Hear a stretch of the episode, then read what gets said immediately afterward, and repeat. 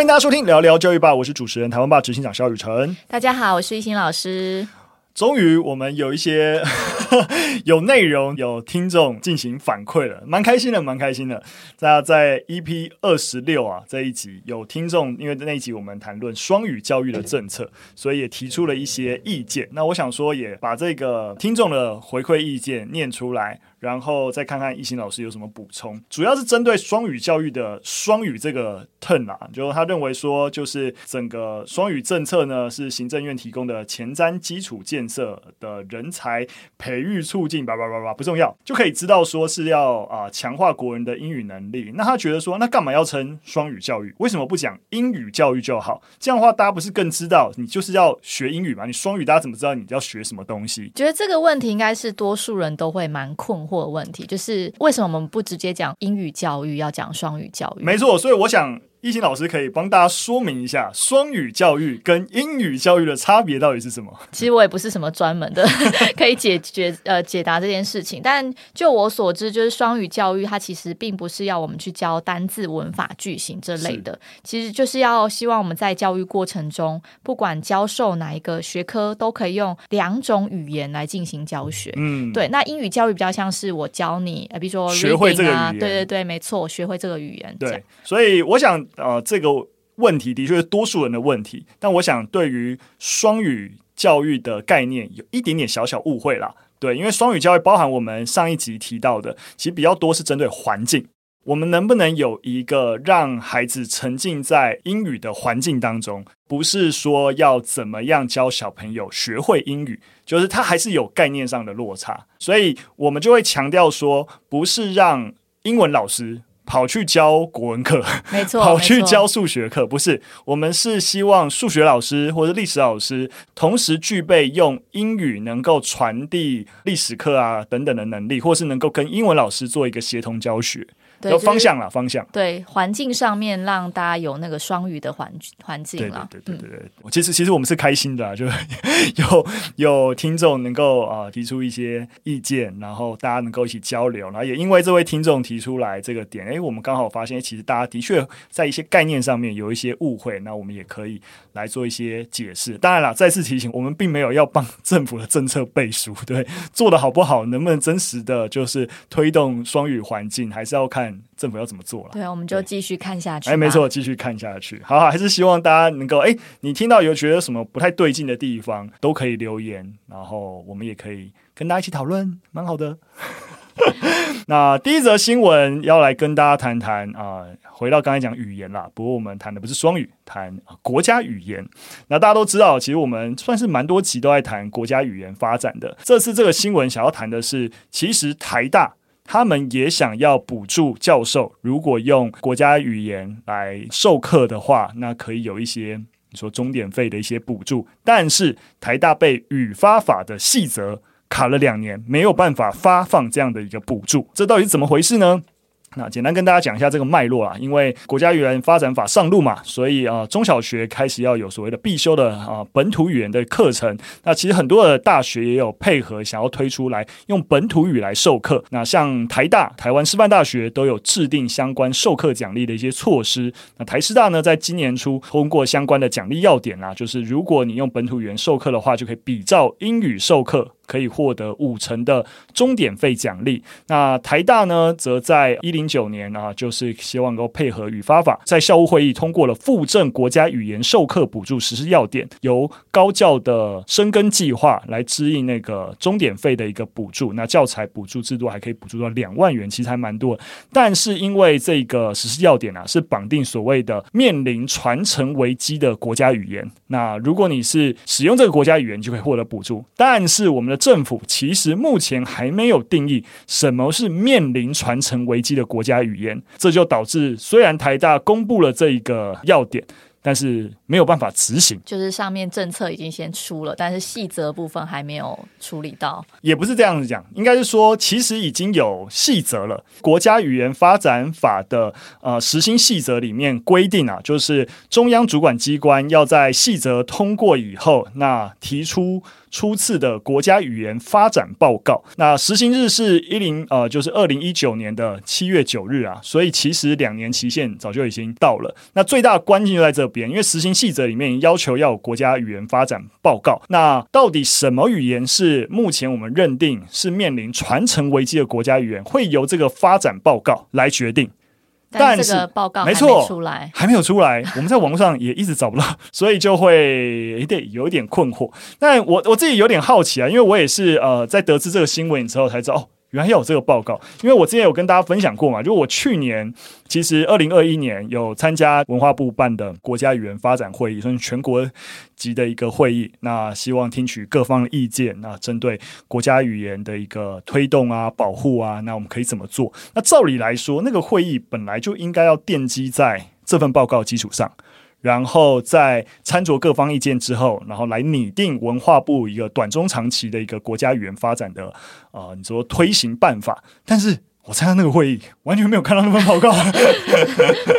有有有点尴尬。对，那呃，就嗯新闻的说法啦，就是这个报告其实文化部已经完成了，那可是送交了行政院以后，一直没有拍板通过，以至于没有办法正式的公布这个报告。那没有办法公布，那台大的相关的细则也就被卡着了。那台师大是怎么做的？因为看新闻，其实台师大是已经有在做这件事情了。没错，那其实应该讲，就是说台师大就并没有绑定刚刚说的，就我们其实知道有哪些国家语言，但是台大它绑定的是面临传承危机的国家语言。那我们之前就有讲过嘛，其实国家语言很多嘛，其实现在我们正在使用的台湾华语也是国家语言，然后台湾台语、客语、各族原住民语言、闽东语这些都算是手语，台湾手语这些都算是国家语言，但是有一些语言。语言面临传承危机嘛？可是不是所有语言都是。台师大的做法呢？这样我还不知道哪些语言面临传承危机，但你只要愿意使用，应该就是非华语以外的本土语言都会予以补助。所以它的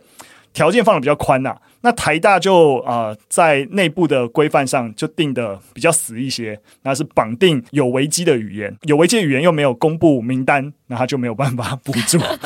所以有点自己绑住自己了，所以我说，但台师大的有一些变通蛮好的，那要要怪台大不知变通也也也不对，就是毕竟文化部的报告早该 出来，就还没出来。对，那文化部也完成了，然后说是行政院卡着，所以其实我们目前也很难能够去探究，呃，这个中间行政上面到底出了什么问题啦，就听听起来就蛮可惜的啦。大学有意要配合，但是呃，有一些行政上面的一些掣肘，因为我觉得如果今天我站在台大立场，也可以理解嘛，就是我可能经费很有限，就是最起码我挪的经费有限。那如果所有本土语言都补助的话，那可能没有帮到最需要帮助的语言，特别针对需要保存语言。其实你这样讲，台大也没错啦。希望相关当局哈，我们能够尽速的推掉这件事情啦。好，行政院麻烦了。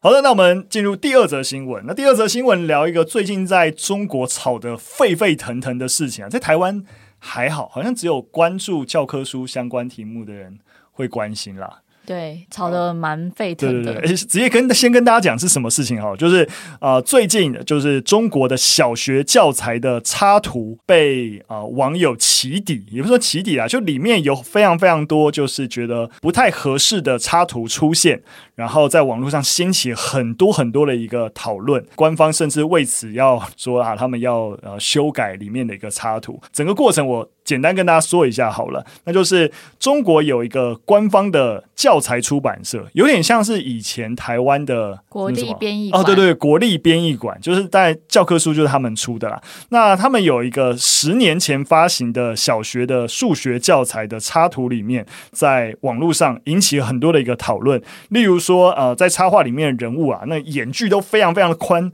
然后看起来都没有精神，然后很像是一些疾病患者这样子，然后被认为。说哇你在丑化中国人，或者是呢有一些啊、插画上面有学生穿着看起来很像美国星条旗的一个上衣，戴着一个美国队长标志的耳机之类，然后也有网友觉得哇根本就是在崇拜美帝啊，或是有啊、网友指出有一些插图甚至有一些你知道性暗示，例如说男生把手放在女生胸部上啊，或是男生在扯女生的裙子啊，由于在中国的网络上掀起了太大的一个讨论，所以呃，人民教育出版社呢也回应，就是说啊，已经开始在着手重新绘制啊相关的一个教材跟插图啊，也会改进画法画风来提高艺术水平。那不过啊，大部分包含中国的官方媒体啊，那跟网友都认为，其实这不是美术问题啊，不是审美问题啊，而是背后的一些价值问题，所以认为是思想出了问题，不是画法出了问题。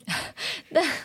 这一波这个问题教材其实也烧到台湾来，那原因是因为就是这个教材的比较呢，让台湾的美感教科书团队他们所制作的美感教科书被中国网友发现了，拿来比较嘛，对不对？对，所以就有很多的新闻，像是台湾教科书比大陆美多了，嗯，对这类的一些文章出现。所以后来这个教科书的设计就开始在中国这边被重新的检视跟重新的讨论，这样也是蛮好的啦。对对，但你知道中国嘛？所以你知道后来有关这类比较的文章，好像在腾讯上面全部，哦，很快就被屏蔽了。对，然后不能再转转传。对，可以可以想象，可以想象。对，因为这样子好像是在丑化中国，对，然后说话台湾很棒之类。那我我必须要说啊，因为啊、呃，之前也跟大家提过，其实啊、呃，台湾吧我们也有参与他们第三季的美感教科书。那我也觉得真的蛮不错的，就是我们能够为整个市场做出一个示范，在小朋友每天都会翻阅教科书里面，如果我们融入美感教育，它可以怎么样呈现？但我也必须要说，虽然拿了我们所谓的美感教科书的一个。呃，内容来做比较，但它不符合实情，因为毕竟孩子生时拿了教科书不是美感计划的教科书，就多数孩子啊，因为美感教科书其实它毕竟是一个倡议型的一个专案啦，实验型的，对对对，所以你是有参与专案集资，那呃，你才会得到那个教科书，但它不是一个真实呃，我们每一个。学科或是啊、呃、年级在选教科书，你选得到这一版教科书，其实选不到，所以也必须要说，我们多数的教科书美感并没有到美感教科书的等级啦。但其实现在美感教科书他们已慢慢跟这些出版社合作，对，有在合作了。对对对，对对对，像是南一，我看最近就是国文课本，对对对，对，对，对，有重新做一些改变。没错，我觉得这就是我我要说的，倒倒不是说我们，也不是说我们没有在进步，我们就是透过这个倡议，然后也慢慢的在影响。体制内对，那像最早从第一波、第二波之后，然后呃，先影响到，例如说那个那时候新北市联络本，联络本对，那开始跟美感细胞的团队合作，然后慢慢的像刚刚一行讲的，也有其他的出版社也觉得这样子的一个方向是好的，所以我们是蛮乐见的，哎，好像在跟帮美感细胞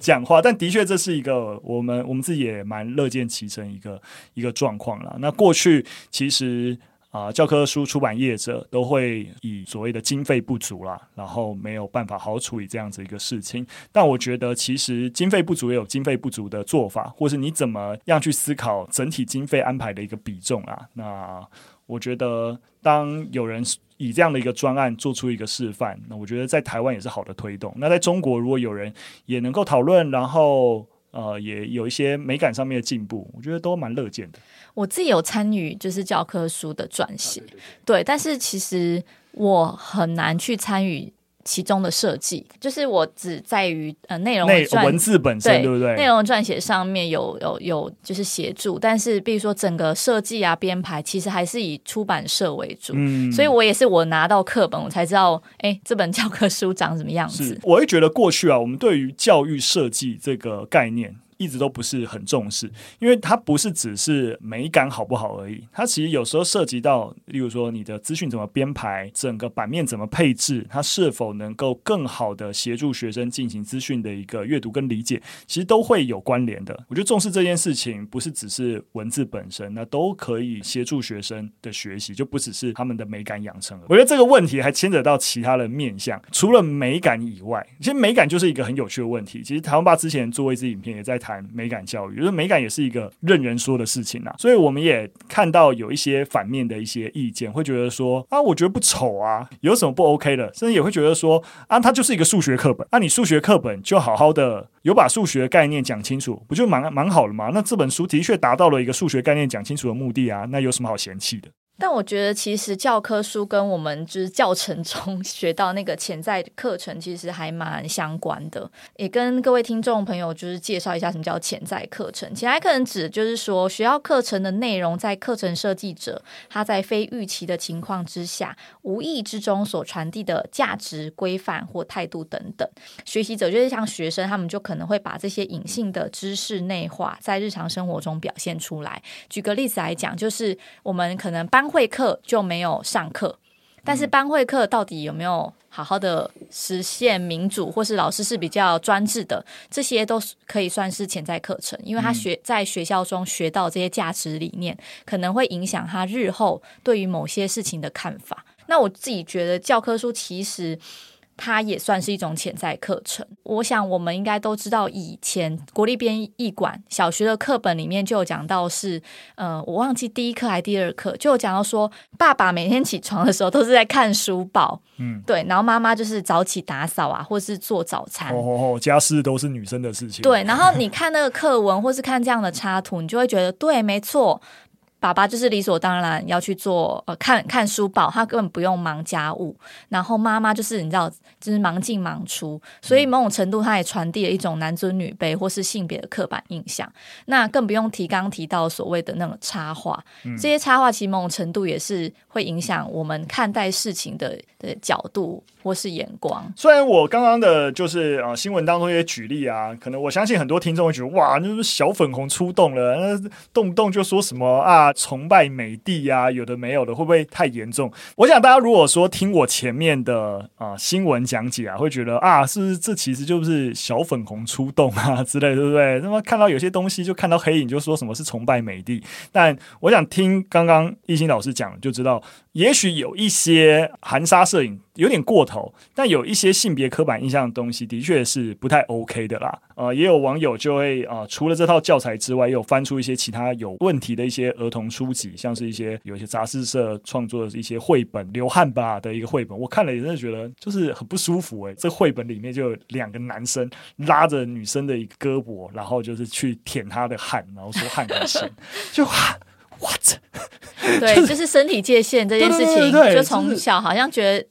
嗯，对你，你可以感，对，你可以感受他可能就是想要用一些比较夸张的方式，绘本可以啊自由奔放一些，但是你知道，毕竟是有一些教育意涵，所以我会觉得。我我也觉得不妥啊，我也只能这样说。我觉得的确潜在课程这个概念，我们在上教程的时候，其实的确都有稍微提到。那这个概念也许一般啊、呃、听众不见得很熟悉，但这的确是我们啊、呃、在授课除了授课的课程本身啊、当中，我们必须在整包含学校的活动、班级经营的活动，然后或是授课以外，本身老师怎么样管进行班级的管理。这些东西我们都是必须要思考那个潜在课程的。那潜在课程其实，在教科书有蛮多的研究啦。对对对，对教科书蛮多。美国也蛮多在研究之类的，因为他们其实还有种族问题。对，就比如说，哎，课本的图插图怎么都只出现白人？嗯，或是像我们呃早期的历史课本，很长都只讲男生英雄人物，但是女性是比较少被提起的。嗯、这些其实都是潜在课程。那另外还有一个我觉得蛮有趣，就是其实我们从小到大。就是我们接受的这些学校教育里面，不管是课本或是老师传递给我们的，好像都会强调，比如说世界和平，嗯，社会是公平的，是和谐的。其实我我自己反思啊，我觉得其实某种程度这也是一种潜在课程，嗯，让我们以为社会是公平的，但其实、嗯、我比较是嘛？对，社会其实隐藏很多冲突跟不公平，但是在教育里面，我们好像会隐恶扬善吗，就会觉得这些。理念跟价值不会在教科书被提起。其实我自己自己以前念书的时候也是很有蛮有感的啦，就有一种在学校里面学的东西就是正确的，然后是一个诶，世界是一个有规则的，然后我们是进步的，但真的越大就不是，就不是这个样子嘛，对不对？我我在我相信，当然现阶段有蛮多的一个呃改善啊，那只是也提醒大家，可以我们是需要留意这件事情。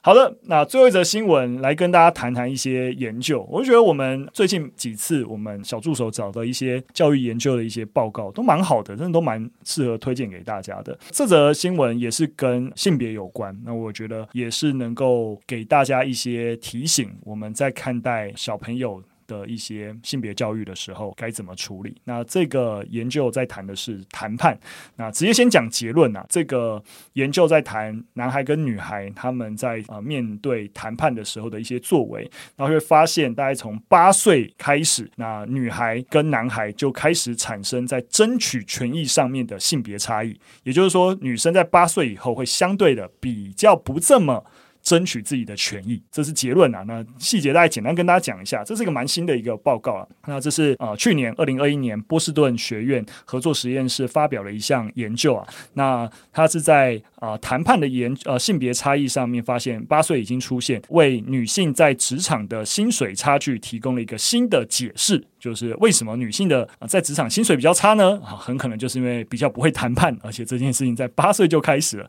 那这个研究是怎么做的呢？他们找了两百四四十个，就是年龄大概在四到九岁之间的男孩跟女孩来进行实验。这些实验呢，大概模拟了现实世界一些情境啊。那第一阶段很简单啊，就孩子如果完成一个任务，那允许他们尽可能要求奖励，那主要就贴纸啦。那他们不知道的是，不管怎么做，你们他们得到的奖励都都差不多。对，那可是如果说他们要求更多的一个东西被拒绝，整个谈判会进入到下一个阶段。那下一个阶段啊、主要、实验的评估者就会向孩子去解释一些谈判的一些规则啊等等啊、如果你要再拿到下一张贴纸的条件是什么？那研究结果显示啊，年龄、呃，受试者的性别和评估者的性别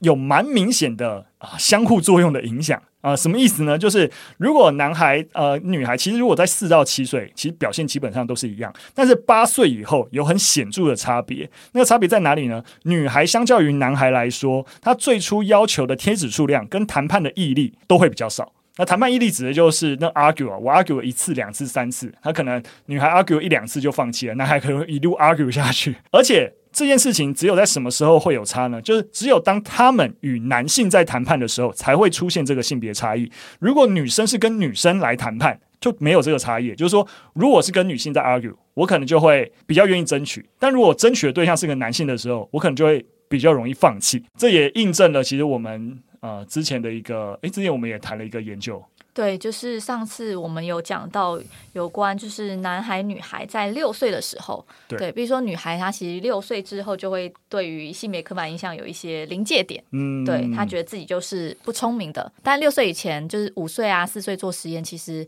大家男女其实平均是一样的，对，所以我我我想这个研究我们只知道一个结果啊，就是说，哎，像我们之前谈到开始有性别刻板印象，六岁就开始出现性别刻板印象，嗯，这篇研究讲的是八岁以后在在呃，争取权益上面的一个谈判，女性开始相对会放弃谈判这件事情，在八岁开始显现。所以，我们大家都可以意识到，就是我们对于性别刻板印象的，你说防堵也好，或是让孩子意识到你不应该陷入这样子的刻板印象，以至于自我局限，其实真的很早就要开始做了。当然，我也必须要说啊，这个研究看到这个现象，也并不知道 why，就是不知道为什么会有这样的差异。那这之一就因为这也是去。去年研究啊，所以这个研究的下一步其实就是希望能够找出这个差异。所以后续研究大概有几个方向，例如说社会地位跟性别刻板印象，大概都是这个研究持续的一个方向。那可是这项研究观察到的就是性别差异，可能也不是性别独有的。那这样讲可能有一点绕口啊，就是跟这个社会群体的一个感知地位所产生一种普遍的现象。那也就是说呢，被社会认为地位较低的群体，像是女性，当你要对于一些地位较高的群体，例如说男性要去提出要求的时候，自然就会比较少。对，所以他很可能跟性别无关，是跟地位有关。对，我只是因为认知的男性的地位比较高，因此呃比较少提出要求，可能不是男性本身，而是地位本身。对，所以那大家都还是在一个就是研究要持续探索一个阶段啦。对，那当然也是有可能就是性别刻板印象嘛，就是啊，女孩从小就认为就是说女孩子就怎样，所以影响了他们在跟男性互动的时候，自然就比较畏缩，都都是有可能的。对，那这就是这个研究还会在持续突破的一个地方。真的诶，其实从这几篇研究来看，就是性别教育或是所谓的性教育，其实就是真的要及早，不管是学龄前或学龄后，甚至是之后我们出社会，我们都应该要把这件事情当成是一个一辈子都要去学习的事情。没错，对，请大家支持我们西斯的一零一号房间。不过这这也是我们因为真的也意识到这个问题的一个严重性啊，所以希望接下来推出的图文字真的能够对于台湾整体性的性教育的。往前迈进，能够有一些贡献啦。好了啊，非常感谢大家收听啊！今天我们节目就到这边了。那大家一样，大家对我们的节目有任何的一个建议，或是你有什么样的感想，或是希望再多知道什么东西，都欢迎留言告诉我们。那如果一样想要啊直接支持我们，做出更好的一个教材，可以去我们商城逛逛。那我们今天的节目就到这边，下次再见，拜拜，拜拜。